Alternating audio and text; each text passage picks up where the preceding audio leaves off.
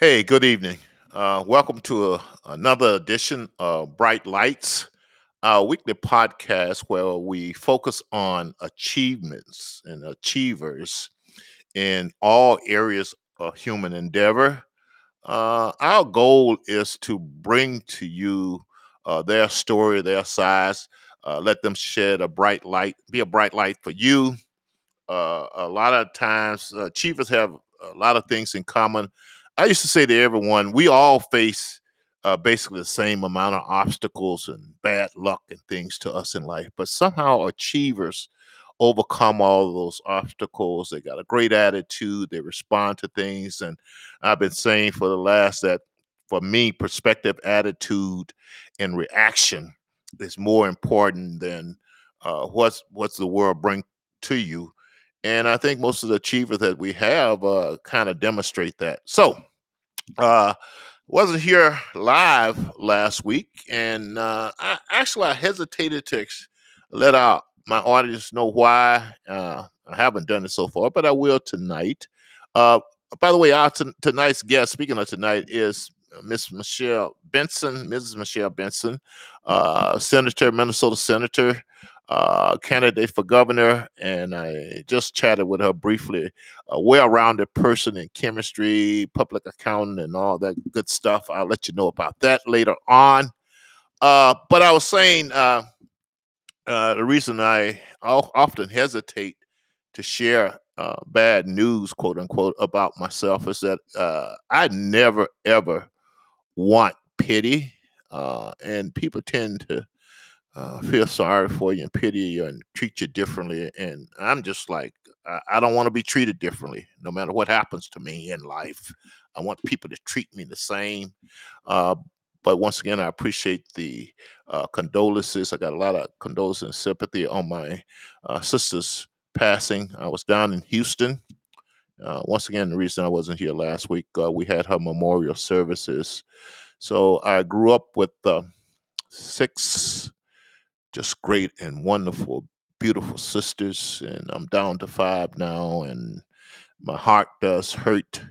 But I was telling someone I was prepared spiritually when I left home at 17. And I'm still prepared spiritually to deal with what life bring my way. Had a chance to spend some time with my family. I have... my mom and dad, I have nine sisters and brothers, so most of us was together in Houston. We reminisce about our challenges and obstacles growing up. It wasn't always easy. As you know about me, I grew up in Natchez, Mississippi, and I'm just very proud of that city. I'm proud of where I grew up. I love the South. I love Southerners. They are misunderstood. I like talking with East Coasters who went to these fancy Ivy League schools, and they think they're sharp, and they think they look down on us Southerners. But I don't really pay attention to them and what they talk about. I just had a good time down there reminiscing and enjoying the Southern culture. And like I said, life was challenging, but we all agreed that faith in God, great parents. I know my great-grandfather, who was also a businessman. All the adults that raised us. I had mentors, older young men mentoring me, had great teachers. And I know people think, once again, Mississippi is backwards, but I think we had a great K through 12 education.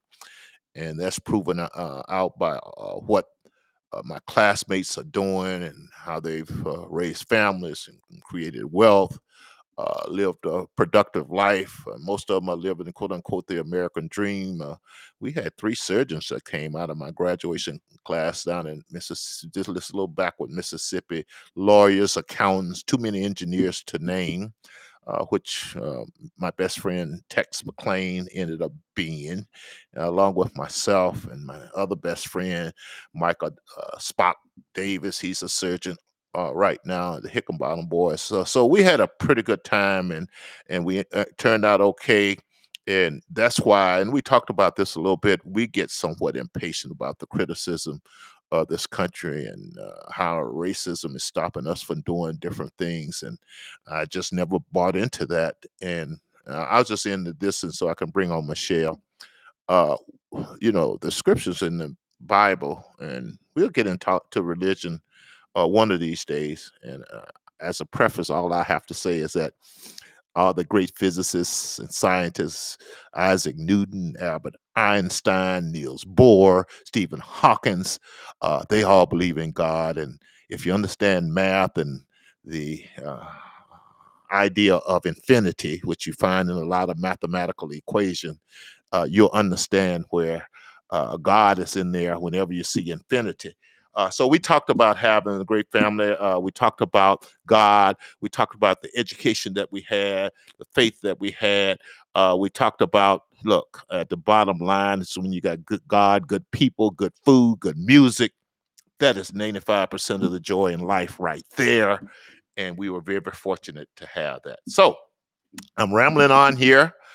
Michelle has been patiently waiting. And so let me bring on our guest tonight. Miss Michelle Benson. Hey, Michelle, welcome to Bright Lights. Happy to be here. How you doing tonight? You got a great smile, by the way. I like that. How you doing tonight? I'm happy, and I was listening to what you were saying about God and science, and nature is order and beauty and logic and reason, and that all science is nature and beauty and logic and reason, and God is nature, beauty, logic, reason. They all fit. And so yes, someday, they do fit. Someday you and I are going to have a really robust conversation about that. Yes, I'm looking forward to that. Tonight. Yeah, I know. Looking forward to that, because I will share this with you before I got in further.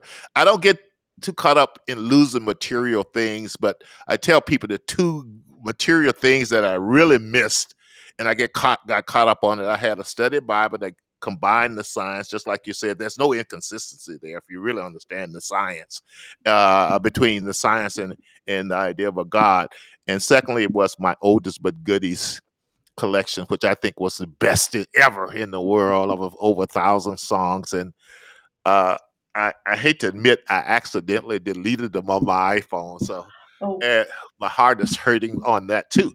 But so Michelle, let's get into this just a little dialogue and chat that we plan every week. Why don't you tell me, well, first of all, I think you grew up in Murdoch, Minnesota?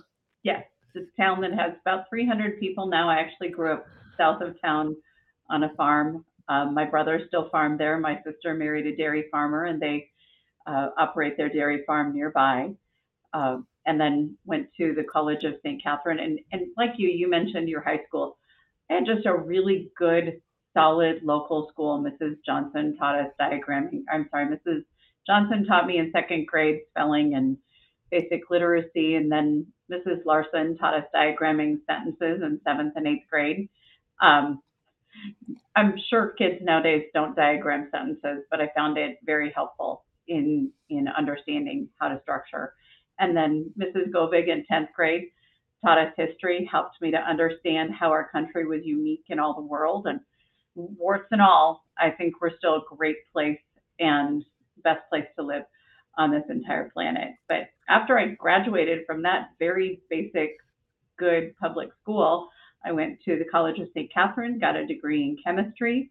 I met my husband while I was going to school there. He was at the Naval Academy, and we got married after he got his commissioning. We spent 5 years moving around the United States. He was with the Navy Nuclear Submarine Corps.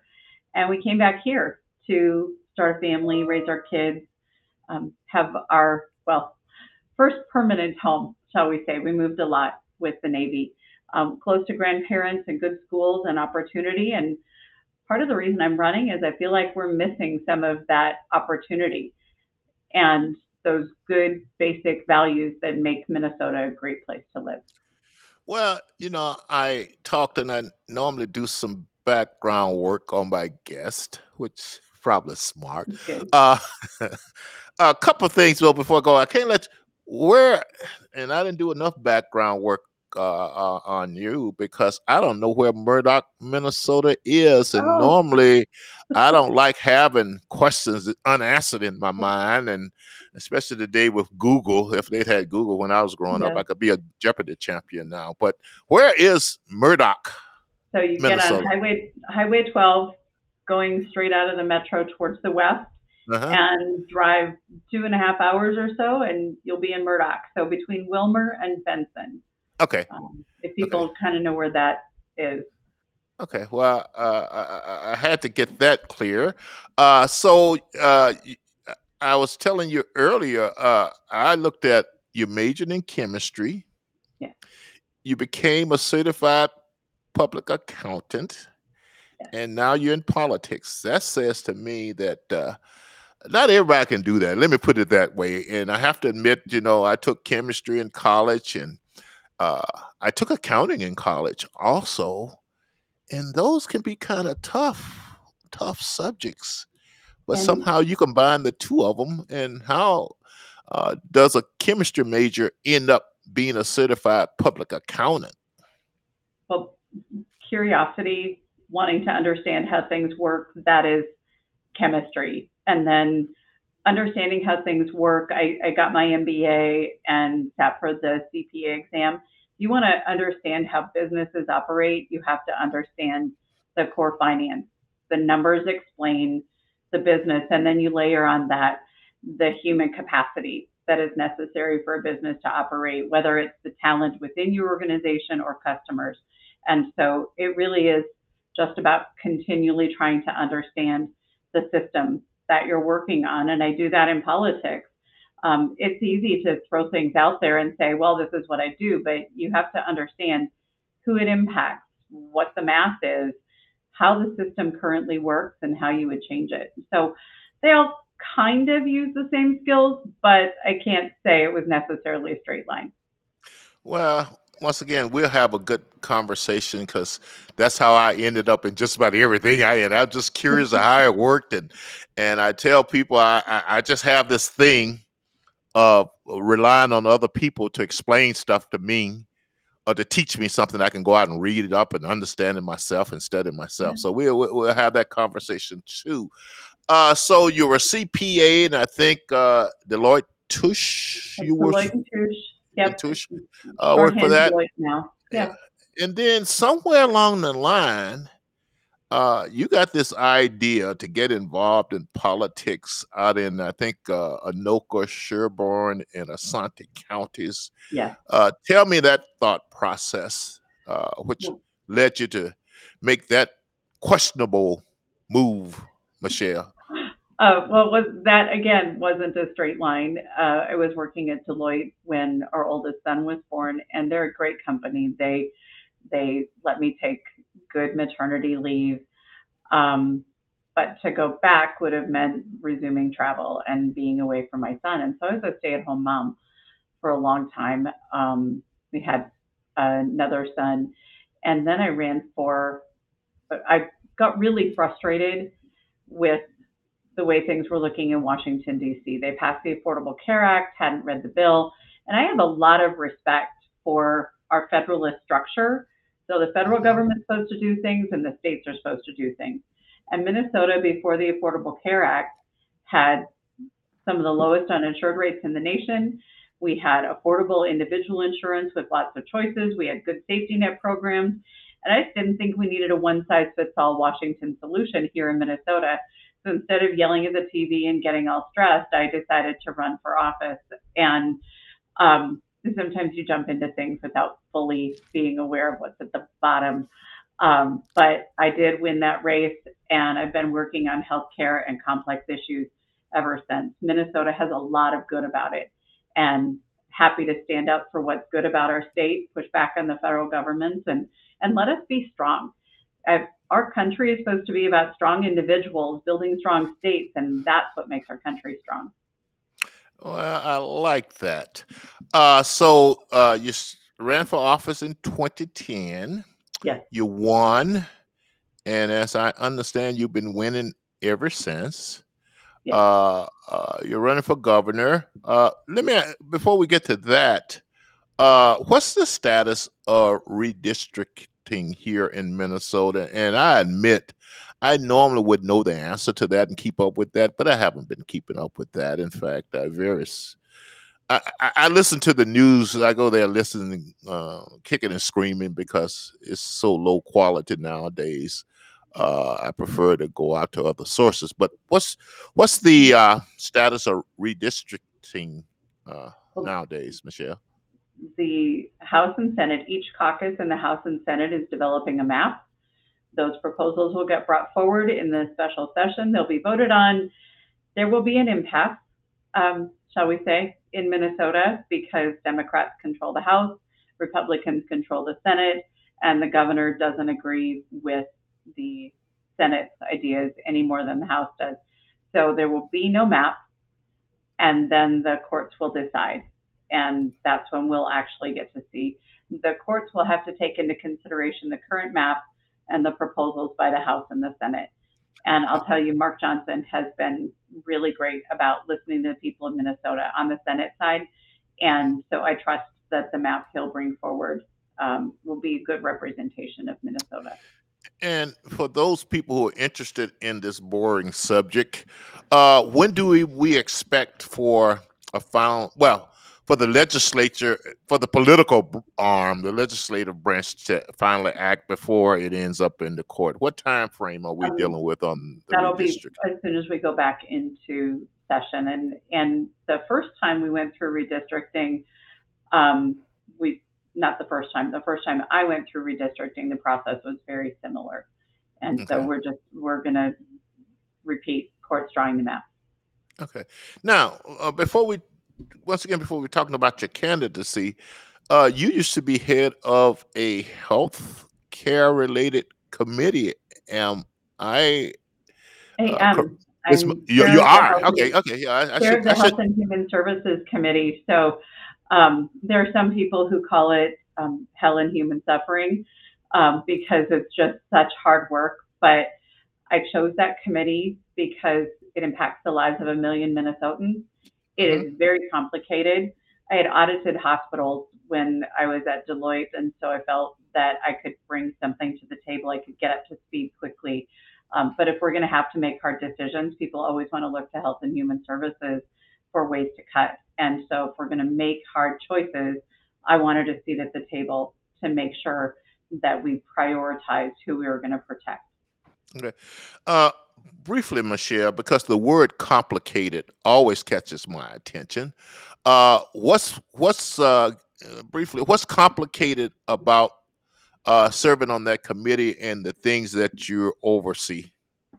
So it's the lives of 1 million Minnesotans. Mm-hmm. It is everything from licensing medical professionals to licensing hospitals to licensing nursing homes. But when it comes down to the lives of individuals, it's everything from child protection to the sex offender program to basic health care for people who are low income or working poor to regulating the insurance market in Minnesota. So when I say complicated, that's what I mean. Okay. You mentioned the kind of insurance part of it, the hospital parts of it. When you look back over your time on that committee, what do you look back on and see some of the proudest accomplishments in those different areas? Just give me one. We aren't going to name them all. And there are actually two. Two? Okay. And there have been so many things. You have 1 million people. Everybody's life matters. And through the pandemic, what our healthcare providers have done, what our nursing homes and hospitals and group homes have been through. I will never forget the nurse who called me and said, I've had to do 3 terminal extubations today, and I don't know that I can do this anymore. So that breaks your heart. But then there are moments that absolutely lift you up. And I met a woman who had been sex trafficked from the time she was quite young, so didn't graduate high school. And she had been helped by a particular program. Senator Paul Anderson had the bill, and I was moving it through committee. And she had brought herself back. She was living the path that she was supposed to be on. She had this beautiful 6-year-old daughter, and that daughter was so proud that she was learning her numbers and was so excited. This little girl was so excited to tell me what was going on in her life. And I thought, oh my goodness, this mom went from the hardest place I could ever imagine to raising this beautiful little girl, and the resiliency of human beings and the good that can come out of giving people chances and helping them out of trouble. So those were two things that changed me as a person, and I'm grateful. Okay.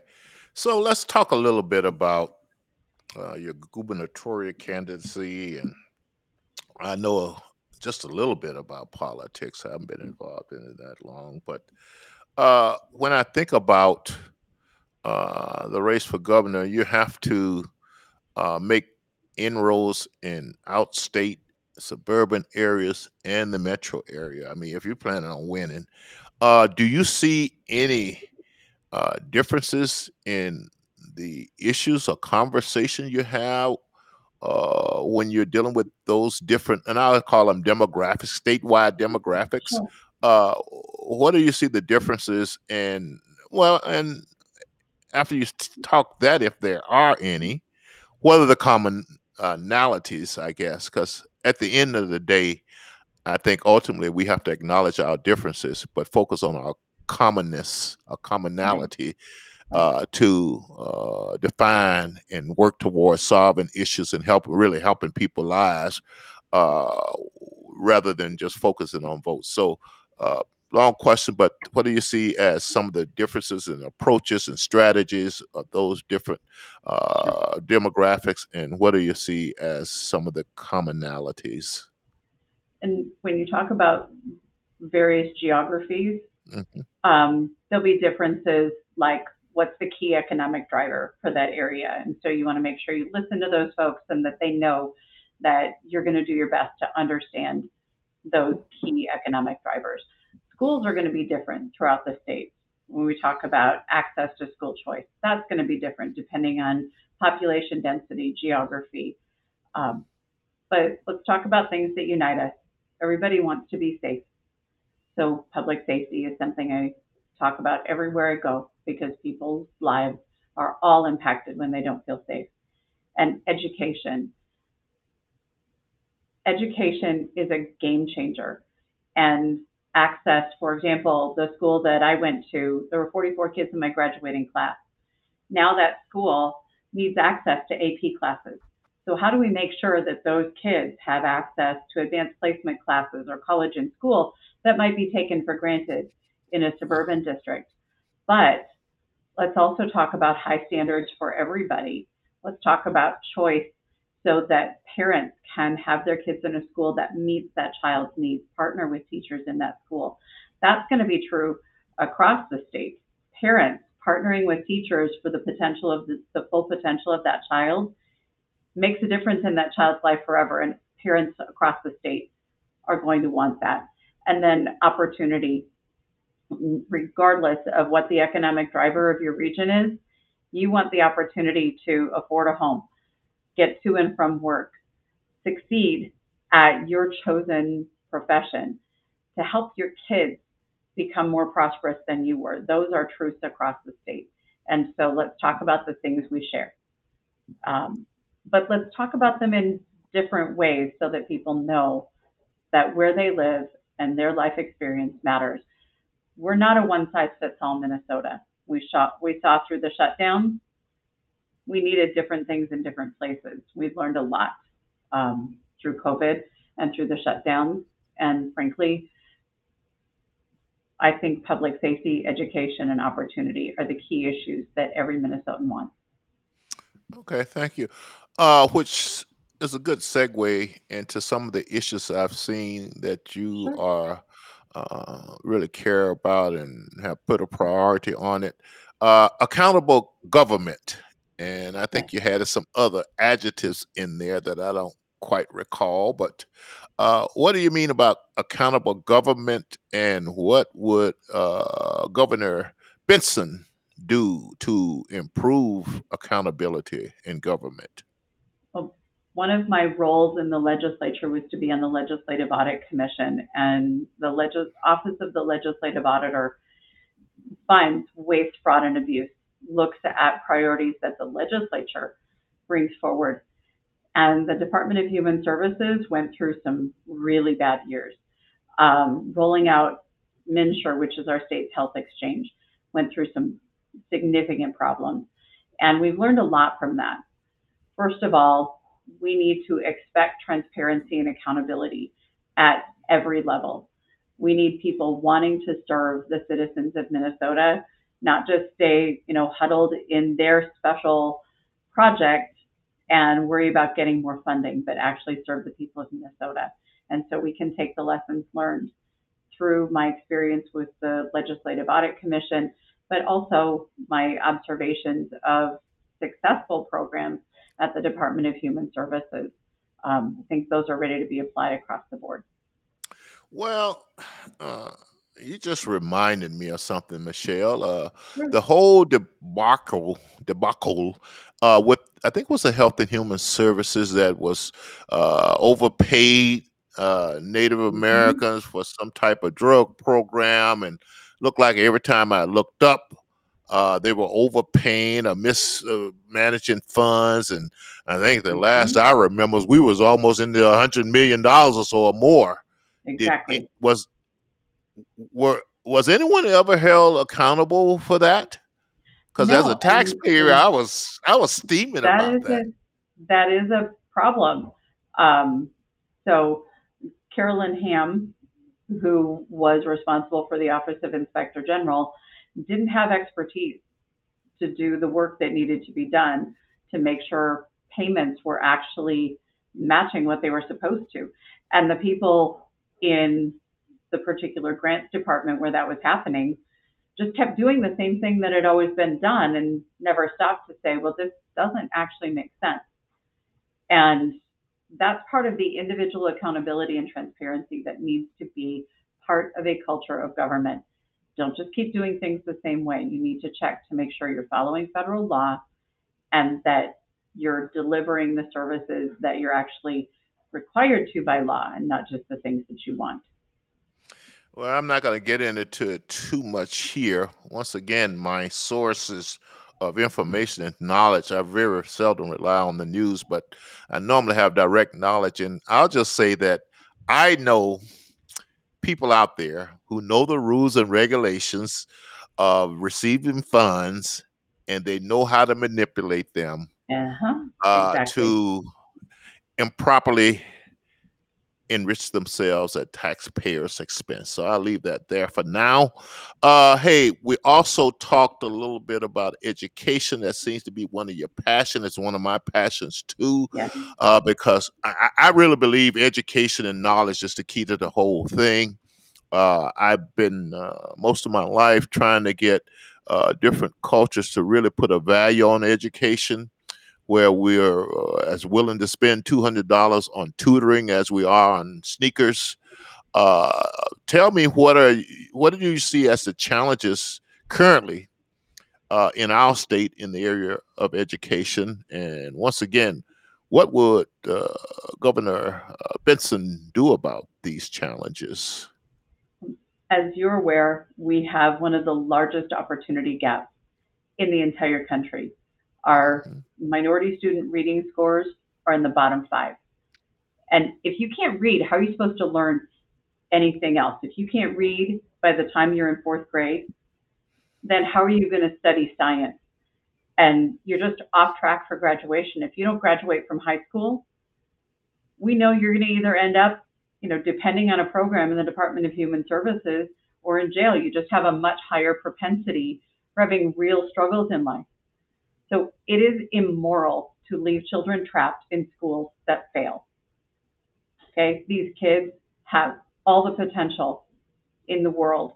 And so let's make sure that they can be in a school that challenges their potential. Let's make sure moms and dads partner with teachers. We talked about that earlier. The money following the child is the way we do that, because then parents are empowered and teachers and parents are partners. We cannot disregard the role of teachers in this system, but we need to elevate the role of parents and make it about the kids, not the system. Yeah. And once again, at the risk of repeating myself too much, I've been on record, and I will stay on record, of saying that there's certain areas of the achievement gaps that educators would never, ever resolve. I hope I'm wrong, but I've dealt with them, and I know how they look at things and how they prioritize things. I know the infrastructure there. I know the priorities there. Based on what I'm seeing, educating the children is not a number one priority. It's not the number one priority. There's a lot of other things going on there. And then the other thing, too, and this is the ultimate challenge to me, is that even with charter schools, I tell people with charter schools, if you think about it, in order for parents to choose to send their children to charter school, they have to be involved in their education. I think one of the challenges is that we have children whose parents are not involved and almost incapable of being involved in their education. And we need to come up with a way to educate those children. And I agree with you. I think when you got a government monopoly on public education without competition, I really trust business people to solve issues and problems a little bit better than government. And I think if we open it up and the money follow the child, I think you have some very smart business people that are coming up with solutions to a lot of these things that the public schools and the teachers union cannot. I've been on record about, as far as Governor Walz, I call him our educator in chief, kind of tongue in cheek, putting the head of the teachers union in charge of the Department of Education. And yeah. I've been up front. I think they're a big part of the problem in the achievement gap. And well, I don't think it. I know they are. And to put those head of the teachers union in charge of the Department of Education is really saying we're not concerned about solving the achievement gap as far as I'm concerned. So, okay, so we talked about the achievement gap and things like that. There was also some pandemic regulations, if you call it that, or decrees. I'll call it more like a decree. Executive orders. That affected education. I know my little grandson, I saw the impact of him not going to school. I knew and I do a lot of reading of studies that don't show up in the news. And I mean, there's so many studies out there with so much critical information that the general public isn't getting. But I knew the low probabilities of him catching or spreading, or knew the mortality rate among school-aged children. And it just seems like we were overdoing things, and I'm being polite here. But what did you think of all these regulation during the pandemic, and some of them still going on, as far as our children education? And somewhere in there, I think the teachers union is involved too. But what was your take on how we handle the pandemic as far as education is concerned, and what would you have done differently? Well, in March of 2020, I think everybody agreed we didn't know what was going on with the virus and who it was impacting, and so shutting down schools was the right thing then. The problem comes in the fall, August of 2020. There were enough studies to tell us elementary students could be safely back in class, and the teachers union wanted none of it. And so that, I think parents are more awake than they've ever been. They saw their second graders being given YouTube videos and then questions to answer. That's not education. They saw, a seventh grader being read stories for 30 minutes instead of being told, you read the book and then you write a paper. And so the opportunity gap got wider. Our kids got further behind. And when you look at the mental and emotional stress that happened to those kids and their families, moms and dads trying to hold it together who had stable homes. What happens if you're a single mom trying to work a job and now you've got a fourth grader at home trying to do their homework? What does that do to your household? What does that do to the child's education, to the mother's ability to work? I mean, across the board, there wasn't a family with a child in school who wasn't impacted negatively by our elementary schools being shut down.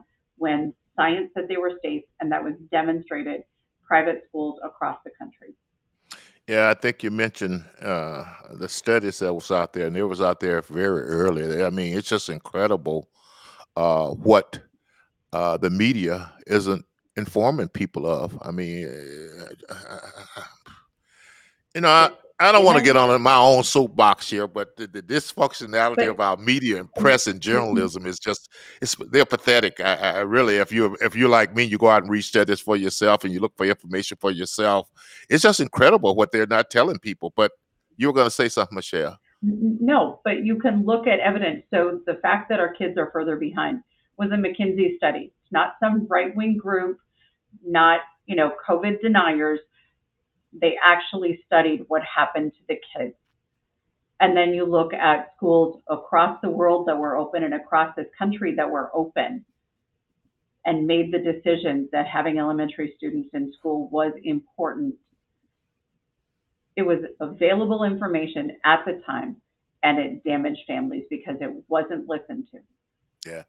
And part of my keeping on track of this and just learning is that you read information from all over the world and different countries and what they're doing and their approach and the studies they are basing their approach on, and you look at what we're doing and you really, like you say, question a lot of it. My personal type of grievance and interest is that we mentioned already having an achievement gap, and then you put these things in place and it grows wider, and then this is another segue, Michelle. Then we get into this whole critical race theory, which to me, you know, it's not really helping us read, write, and do arithmetic. And what we're really doing is educating people. I kind of halfway jokingly say this. We're really educating people to grow up to be protesters, to hate this country and protest everything, to be protesters. And we aren't equipping them with skills. What do you think about this whole critical race theory that I think did impact a lot of recent race this year? What's your take on that? And I know that at the state level, we didn't make a decision on it. We kicked the ball down the road for a couple of years. As far as I'm concerned, it should have been kicked in the trash bin. But what do you think about this whole critical race theory and its impact on education? Even if it's not named, if you're teaching children to be divided against each other, then you're destroying their ability to reconcile in the future and to be connected as community.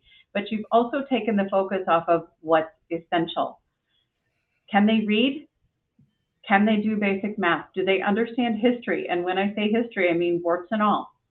Mm-hmm. But if you're intentionally dividing people, you are undermining their God-given potential and the way that they could connect and build each other up going forward. And so let's focus on what we all need, which is to care about each other, to know how to read, to do basic math, and get ready for moving into the world. School is supposed to be about getting you ready to move into the world, not dividing you against each other. Well, as I mentioned earlier, I have a lot of friends and family members who are hardcore Democrats, I guess, and and I'm saying what I said to them is that I thought, and I'm going to be diplomatic, the defund the police idea was questionable, and probably the most questionable political policy idea I've ever heard. Well, let's not be that political. It's just a dumb idea. And that's what I said to them.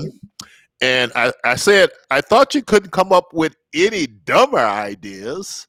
And somehow you came up with critical race theory teaching that really is not educating our children, but indoctrinating them. And then to top it off, you come up with giving reparations to illegal immigrants. I mean, I'm like, where are you guys at? And I saw where James Carville, who's a very influential operative in the political circle, he called it stupid wokeness. And I don't know a better way of putting it. And I hope we get away from that. I hope a message was sent because I'm concerned about the people in my community. And as far as I'm concerned, it's business development, economic development, companies, bringing companies into the community to employ people, give them high-paying job, where the members in the community can be part of the governance board and management, where they can help set aside money to send the members of the community to colleges and post-secondary school. I think the education is a key component. I think we need the children in these communities, when they graduate from high school, they read at high school level. Anything short of that, they need to graduate. Yeah, we need to. Can we? Okay. Yeah. Graduation becomes a priority. Right. And to graduate, you need to know how to read and do basic math.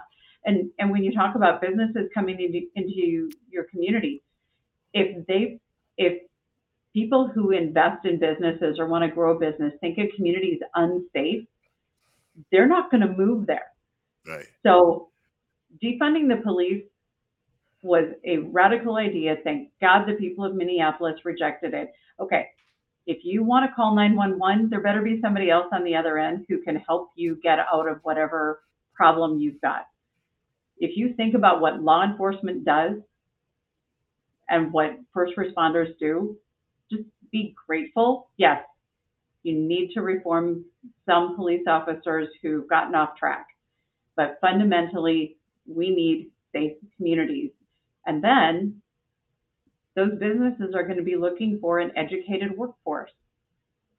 They're going to be looking for a workforce that knows how to read, knows how to do basic math, and has the skills to help their business grow. And then they'll move in. It's all about partnerships. Safe community, educated population, and then people investing and growing. That's how you change a neighborhood. Mm-hmm. And well, the other thing I say to people in the business, I want people from the community to start and own these businesses, and that's where you create generational wealth and put money in people's pockets and help people go out to eat with their families, send their children to school, not to be sweating about affording mortgage or rent and those type of things. I think we need to be focusing on, and rather than all these questionable type of activities and policies. Owning their home instead of being subject to the rental market. Think about what happens when you have a stable job and you can own your home and your kids are getting educated. Your life looks very different than when your community doesn't have employment opportunities, when you can't find a house that you can afford. I don't mean an apartment. I mean a home. Home ownership matters. And when you don't trust your kids' school to educate them, your life is very different. Oh, I agree. And one of... my wife and I, we invest in, we put our money where our mouth is. So we do invest in inner city for-profit businesses, and you take a risk there. But what I told one of these entrepreneurs, and he's a very talented little guy, I shouldn't call him a little guy, he's a talented young man. I'm more interested in financial justice than social justice. I leave that to other people to work the social justice in, but I'm trying to get some financial justice and put money in people's pockets. So, okay, so we talked about education, achievement gap, pandemic regulation. We talked about choice. Let's go to another subject area that's really impacting this state. And by the way, I've been around here long enough to know that Minnesota is trending towards negative things, the worst. And I'm of the belief that single-party monopoly on power and government is behind a lot of it. I think we should be looking at more diversity in our government. I've been reading about the average yearly income of people moving out of Minnesota being over $200,000. Those moving in is roughly $37,000 a year. And, you know, once again, you don't have to be a genius to figure out those numbers are not good for the long run interests of the state. In fact, of all the statistics that I've heard, even, you know, given the deficit, and I'm a numbers guy, that's the one number that really stood out for me.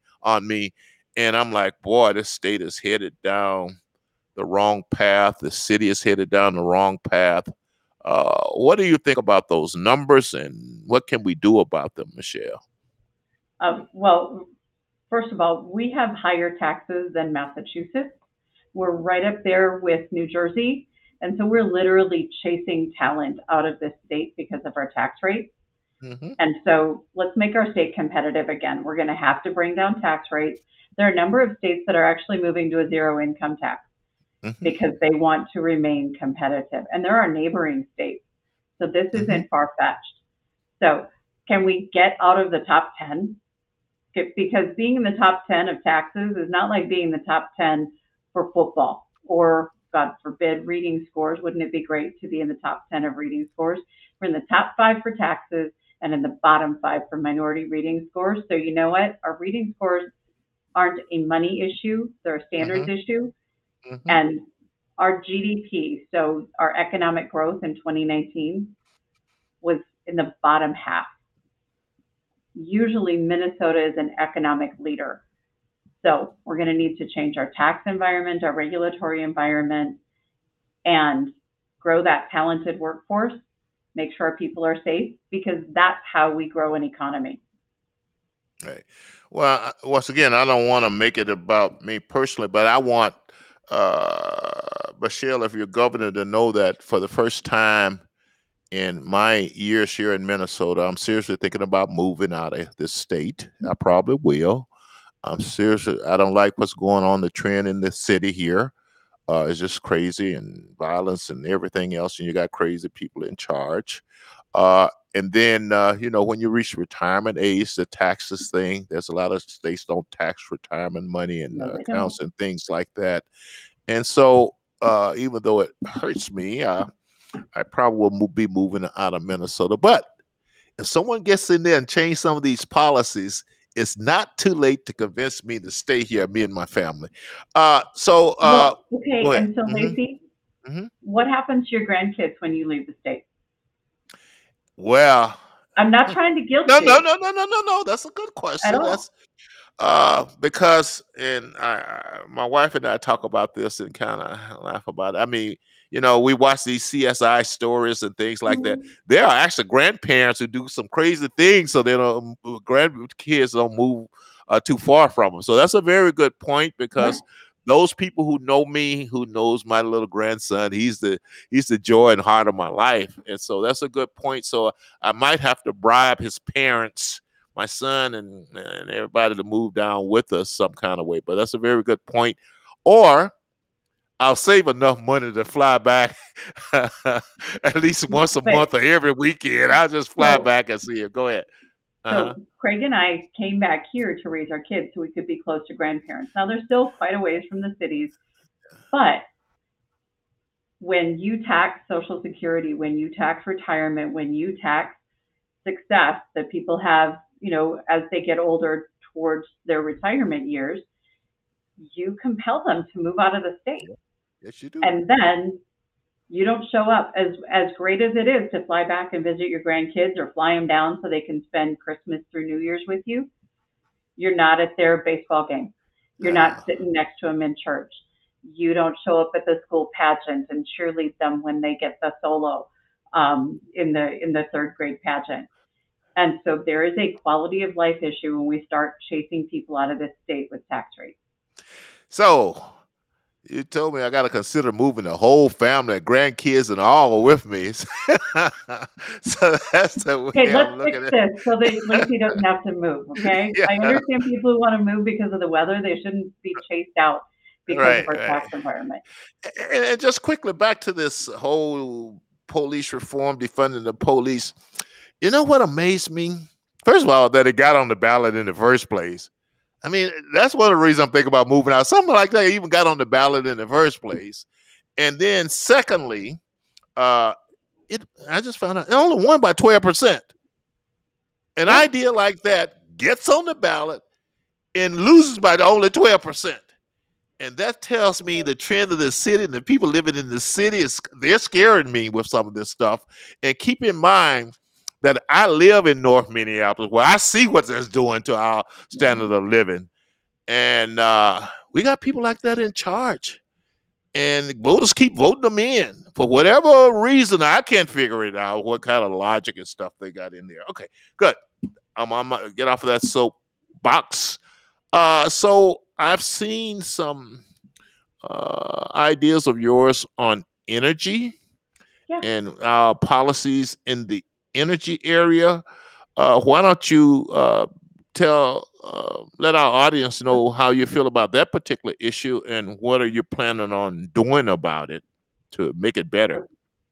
The cost of energy impacts every single family and every business. It is just like taxes.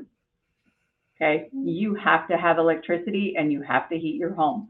Businesses have to have electricity to run their machines, fuel to run their machines. So we should have an all of the above approach, because we do need to think about the environmental impact of energy policy. I have a little mnemonic device. So we need reliable energy. That means when you turn on the switch, you have power generated. Windmills and solar panels are not necessarily reliable, but they can be part of the mix. A resilient grid, so we don't have what happened in Texas have up here. Okay? Mm-hmm. Mm-hmm. Reasonably priced. Again, your family budget should matter, and it should be balanced with environmental impact. And the last is respectful of the environment. So let's look at nuclear power. It is zero carbon. It is very reliable. My husband was on a Navy nuclear submarine. There are people who figured out how to do small nuclear safely. And, and no, we're not going to use naval reactors here in Minnesota, but it is possible for us to have small reactors properly located throughout the state. So we have zero carbon, which helps the environment, global warming. It can be very reliable because they just, nuclear power plants run at 80% all the time. They don't come on and off like wind and solar. Resilient, we can have multiple sites. And then respectful of the environment. It can be all part of that mix. We can get large hydro, which is a reliable, renewable resource out of Manitoba. We can include that in our mix. And then we can be open to innovation for how we store energy generated by wind and solar so that they can become part of a stable mix on our electric grid. Well, that's a very thoughtful answer, actually, because it's taken into consideration the various trade-offs you have to make. And a lot of times people don't take into consideration there's no perfect answer to any of these things. Sure. It's all about trade-offs. And one of the, and by the way, when I started really looking at issues, the two ones I really wanted to research was climate change and lack of housing. And the housing is a kind of a complex kind of an issue. No, both of them are. Climate change is also. But once again, well, I started with climate change. And, you know, I'm a simple-minded country boy, and I'm proud of it. But I'm like, I kept hearing that 97% of the world's scientists support climate change and blah, blah, blah, blah. And I was just like, wait a minute, if 97% of the scientists agree with it, why every time I hear the subject being discussed, it's politicians and celebrities? Where are the scientists that they hide from? Where are all these scientists? To me, that's just common sense. Science isn't a popularity contest. So. Right. Global temperatures probably are increasing. Can we directly correlate carbon to that? Probably not to a scientific certainty, but there are people concerned enough that they are willing to make different energy choices. We should make sure that those energy choices are available in the market so that people who are concerned have the opportunity to purchase net zero carbon energy. Yeah.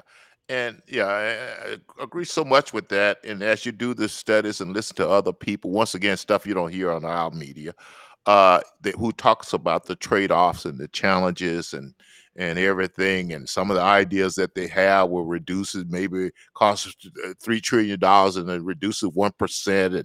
And the approach that we have on that developing nation, even like China and India have, that they're contributing to it.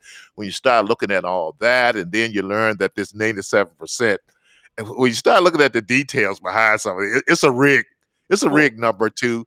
And go ahead. We should not let China dictate our energy policy. We shouldn't let anyone else in the world dictate the energy policy of the United States of America, because China will work with their allies to make sure that the United States has slowed economic growth. Part of that is controlling our supply of energy, while at the same time they're building coal plants hand over fist. It's the same with mining. They are not safely mining. We can do that in Minnesota. They have terrible work conditions. We have good work conditions here in Minnesota. So let's not let China drag us around by the nose and tell us what our policies should be. Let's have policies that are good for Minnesota and good for the United States. And we talked earlier about, I forgot which particular issue, what we have in common. I think that's the common thing. If we're ever going to get to tackling some of these very complex and tough issues, we have to think of it, what we have in common. And, you know, I tell everybody the common thing we have, we're all on this planet together.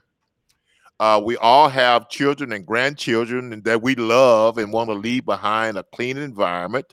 And even things like, we all eat fish from the lakes and the oceans and things. So let's assume that everybody has an interest in solving this issue. And even though they got all kinds of different ideas, why can't we get together and solve this with the understanding that we all have the same incentive to leave this planet better than we found it? And of course, from a spiritual kind of religious kind of perspective, God did put us in as caretakers of this, and we should take it very seriously. Okay, so energy, we talked about that. Another item that I saw, which I was surprised because not too many politicians I found are talking about this nowadays. It's the whole issue of data privacy. Oh, yeah. Yeah. Tell us what you see as an issue to address in the area of data privacy, and how would Governor Michelle go about doing something about it? Well, first of all, there's a huge education opportunity. Now that big tech has decided to collect information on all of us, I think people are keenly aware that their data is everywhere. Right. So when it comes to government data should be public unless there's a duly passed law that makes it non-public or private. Your personal information that the government collects should be private, again, unless there's a law that the public has been made aware of. And that private data needs to be collected. So that's cybersecurity, that is training of individuals to respect your private data. And then corporate protections. For example, your health records shouldn't be able to be shared with Google. Full stop. Minnesota's health records law keeps your data from being shared with Google. The federal health records law allows it to be shared with Google Health Analytics without your knowledge or consent. So when it comes to your data, it is yours, and it should only be shared with your informed consent. And as we move into the age of AI, as we move into big data, it's going to be really important for the people of this state to stand up for their privacy rights and for government to protect those rights. Those are all very good points, especially as you mentioned big tech, because those of us who remember, at least our 8th grade civics, I started off with the idea, well, it's different if private companies got it versus the government. And people understand, who understand civics know exactly what I'm talking about. But then you find out that's the secret arrangement between big tech and government. Oh, yeah. That any information they got, the government also have too.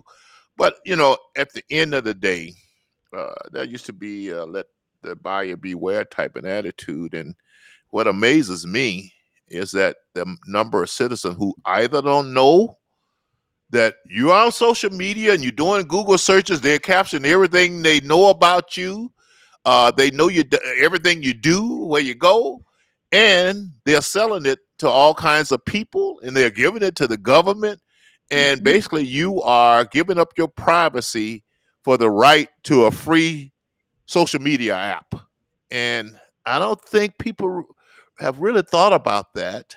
I was telling someone, because of what I do, my job and everything, I almost have to be on social media now, but I'm looking forward to the day that I'm not on social media, and I don't even have a cell phone. I'm looking forward to that day, because just the whole business model of Facebook, Twitter, Google, I just have a serious problem and issue with it. And especially when we find out big tech is not impartial, and they're censoring people and things like that. I just have a serious problem. Yes, Michelle. They're also building a digital profile of your kids.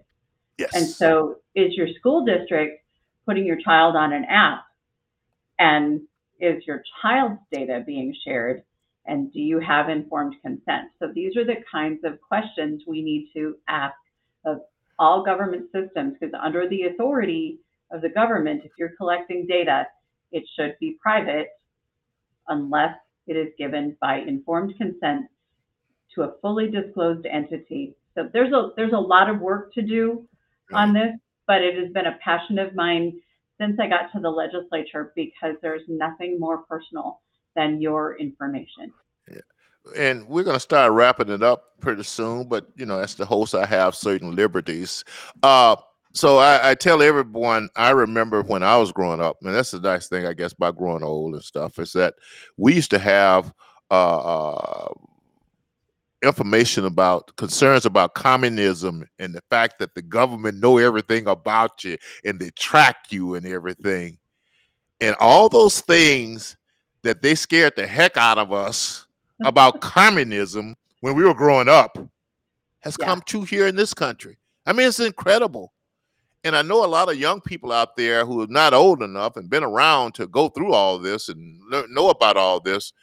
They don't see anything wrong, but people like me who remember everything that they had bad to say about communism, I'm seeing it right here in America today. And so that's why I'm concerned, and that's why I'm involved, because like you, I'm concerned about the future of this country, and I'm looking for what type of country we're going to leave our grandchildren. So, Michelle, one more issues area, and then we'll start wrapping it up and let you tell me some things this host was not prescient, I think that's the word, enough to bring up.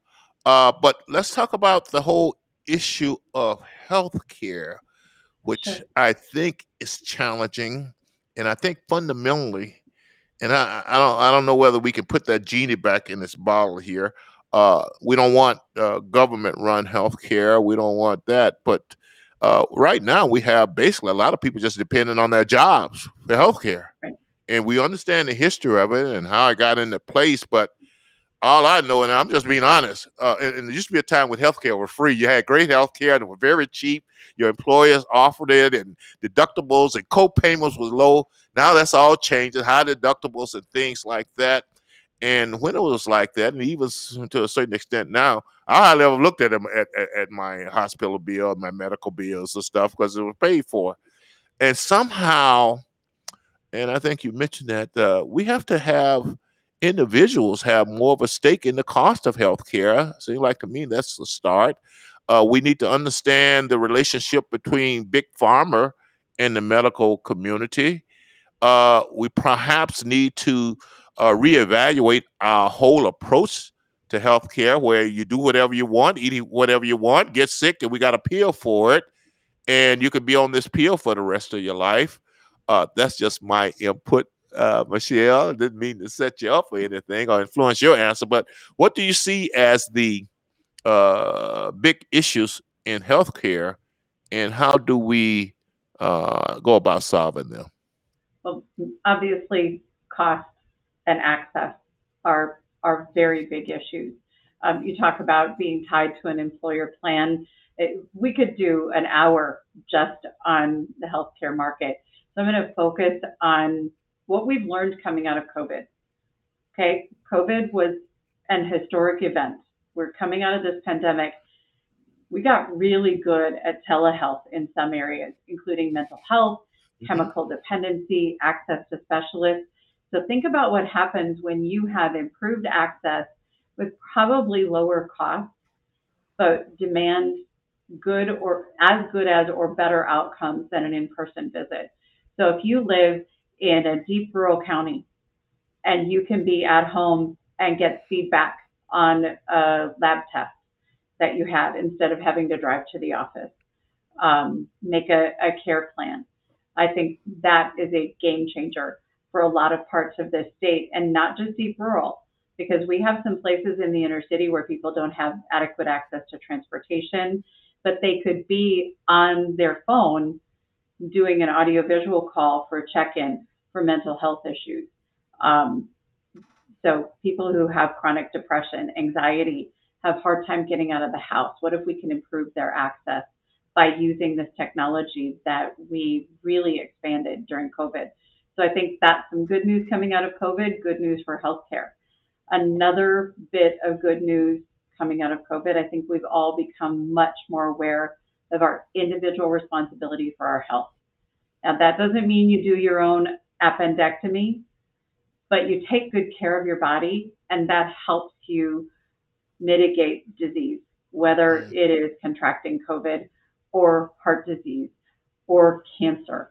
The better you take care of yourself, the stronger your body is to fight if you have a medical complication. And so I hope that's a second good thing that comes out of this pandemic. Okay. Well, knowing that you're on the committee that deals with these issues in the Minnesota Senate, perhaps we'll circle back around and just have a conversation on healthcare, because there are so many little things. And once again, in addressing issues within the inner city community, what I tell people, there's a lot of dots you need to understand and connect to solve these issues. You miss any of those dots, it's going to be very challenging. And I'll just tell you, one of my pet peeves, and we might not want to do anything, is just portion size.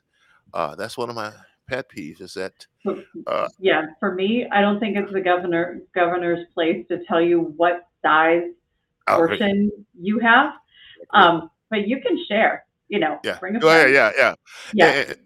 And that's a good point. And I was always going to point out, once again, going back to our my eighth grade civics, I don't know what other people took that as, that I'm just a big believer in the idea of a small federal government, limited government and stuff. And I don't want to get involved in anything. I think we need to get rid of a lot of the cabinets and all this and involvement in state issues that the framers of the Constitution imagined to push down the state level.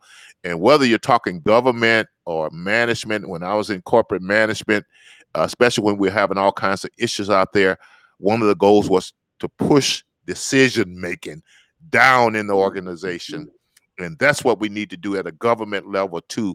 I want to run into the guy who raised my taxes. I want to run into him at the gas station or the grocery store. And I think that's the idea that we had in mind, framers had in mind. They didn't have in mind someone being a senator for 50 years and dying in office after being, all this kind of stuff, and the influence of lobbyists and things like that. But that's a whole nother conversation for our next interview.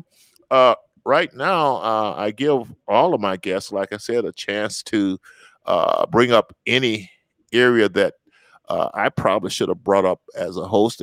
Once I'm cooking and really good at this, I won't be missing any of these areas, but every once in a while I do. So bring up an area, Michelle, if there's any that you wanted to address that I was not prescient, I think that's enough to bring up and talk.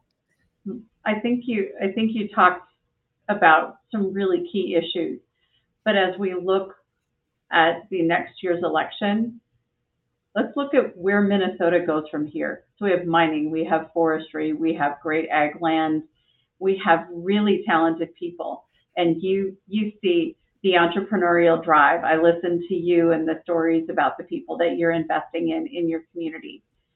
And so going forward, how do we make Minnesota strong? How do we make us safe? how do we make us the best state we can possibly be? I think it's empowering individuals, making sure they're safe and educated, and they see a future here, not moving their whole family to Texas, Lacey. I want your family to be here because it is a safe and good place to raise a family and grow a business. And that's my mission. Let's talk about where Minnesota goes from here. Okay, well, I'm going to look forward to the leadership of the city, the state, this county, to do some things to make me change my mind, and hopefully we can get that done. So once again, thanks, Michelle, for being our guest tonight. We really appreciated it. Keep up the smiles and go out there and work hard. And good luck on your campaign. So thank you very much. And say, maybe one of these days get to meet your husband, a naval guy. I got some letters from the Naval Academy, all the military academies to go there. And I kind of regret I didn't. I'll tell him about my story where I was in ROTC at the University of Minnesota for 3 days, but that's for another time. And I tell you, he does recruiting for the Naval Academy. He's a blue and gold officer.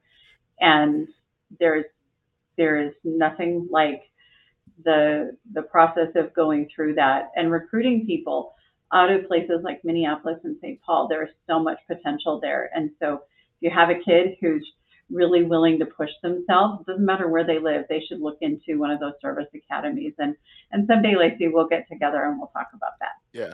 Okay. So to my audience, thanks for tuning in tonight. Thanks, Michelle. If the audience want to support this podcast, go out to LaceyJohnson.com. And Michelle, I will be talking to you soon. And I dedicated this program to my late sister, Bridget Johnson, and let her know that I will always love her and miss her. So thanks, everyone. Thanks, Michelle. We'll talk soon. Thank you. Good evening. Bye-bye.